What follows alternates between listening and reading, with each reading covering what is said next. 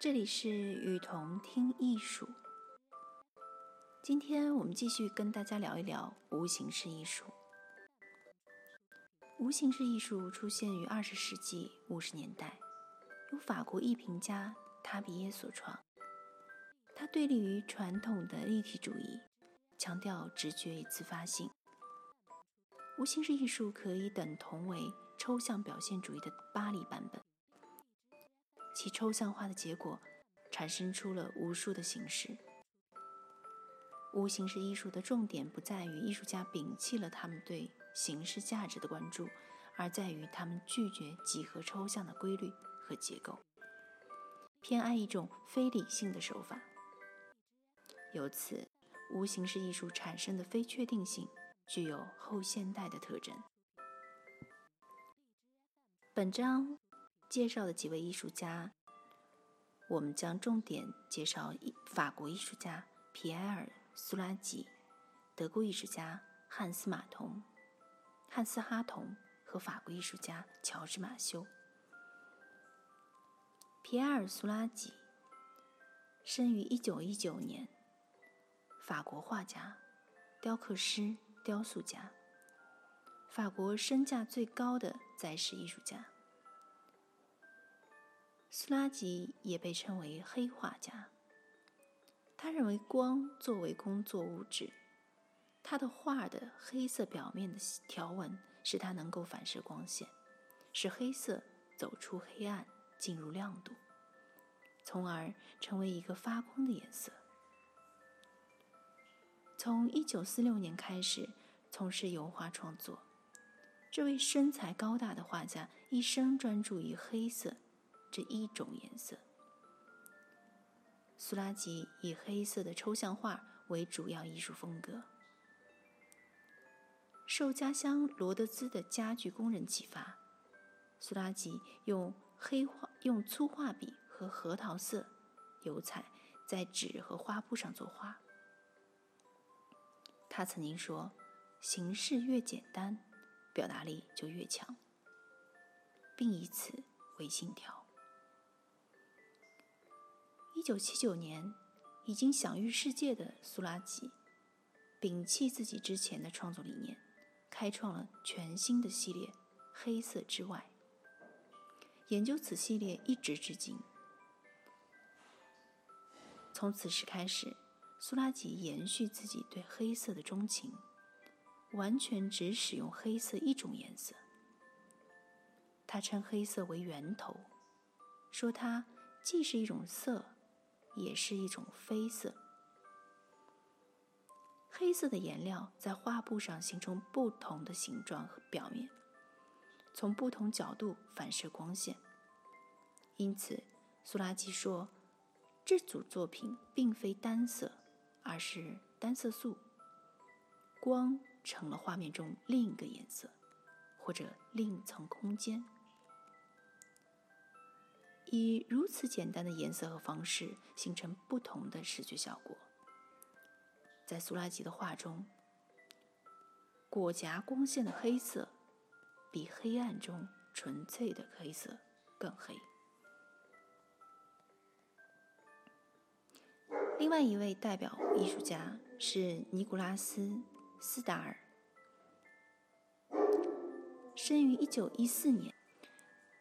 他是一位俄罗斯籍法国艺术家，还从事拼贴画、插画和纺织品等工作。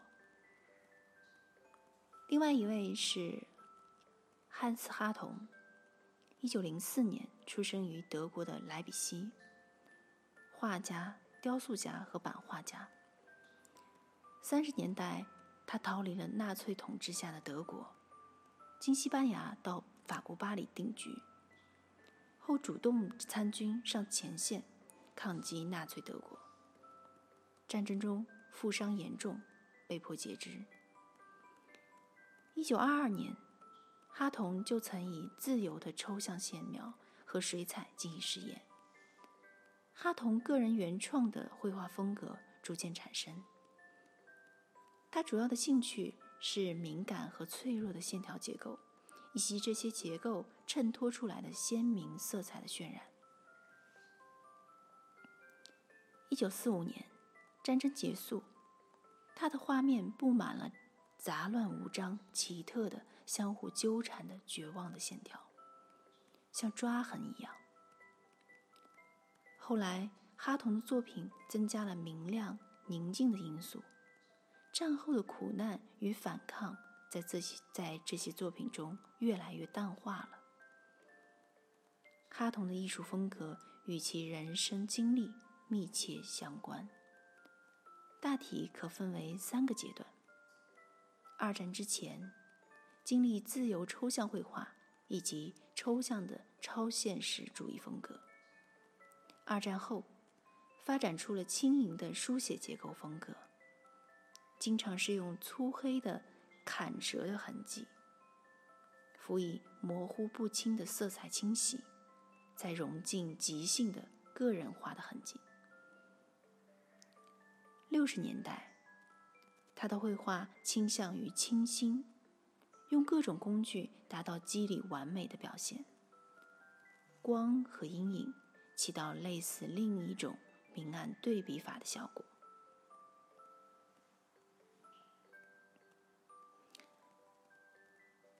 另外一位艺术家是布拉姆·范菲尔德，生于一八九五年。荷兰艺术家，他的画儿一般笔法较粗，抽象画偏向使用光亮和暖色系、暖色系的色彩，例如红、黄、橙，常使用线条，笔触有重叠。静物绘画主要画水果和植物，颜色的使用更为理性，多采用有对比的色彩。人物画则偏向使用。对比的色彩，而且较关注细节。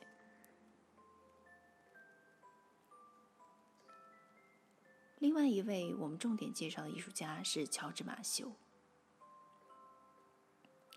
一九二一年，乔治·马修出生于滨海布洛涅。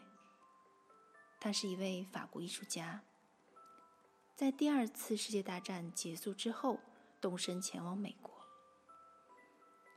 在美国，他发现了马克·罗斯科和杰克森·波洛克的抽象表现主义作品。这两位伟大的艺术家在那时候还是默默无闻的。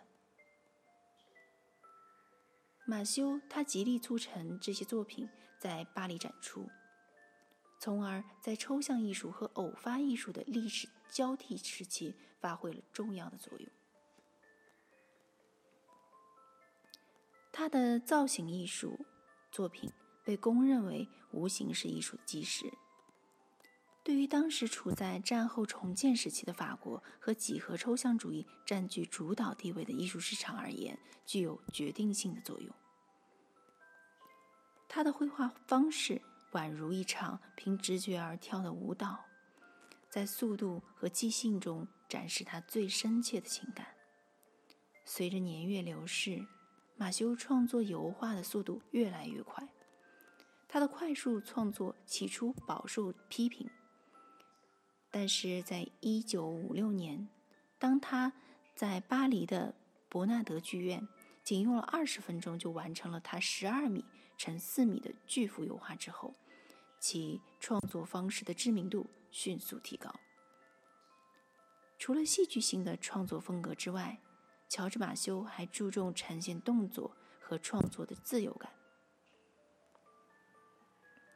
马修的油画作品具有与书法相近的形式。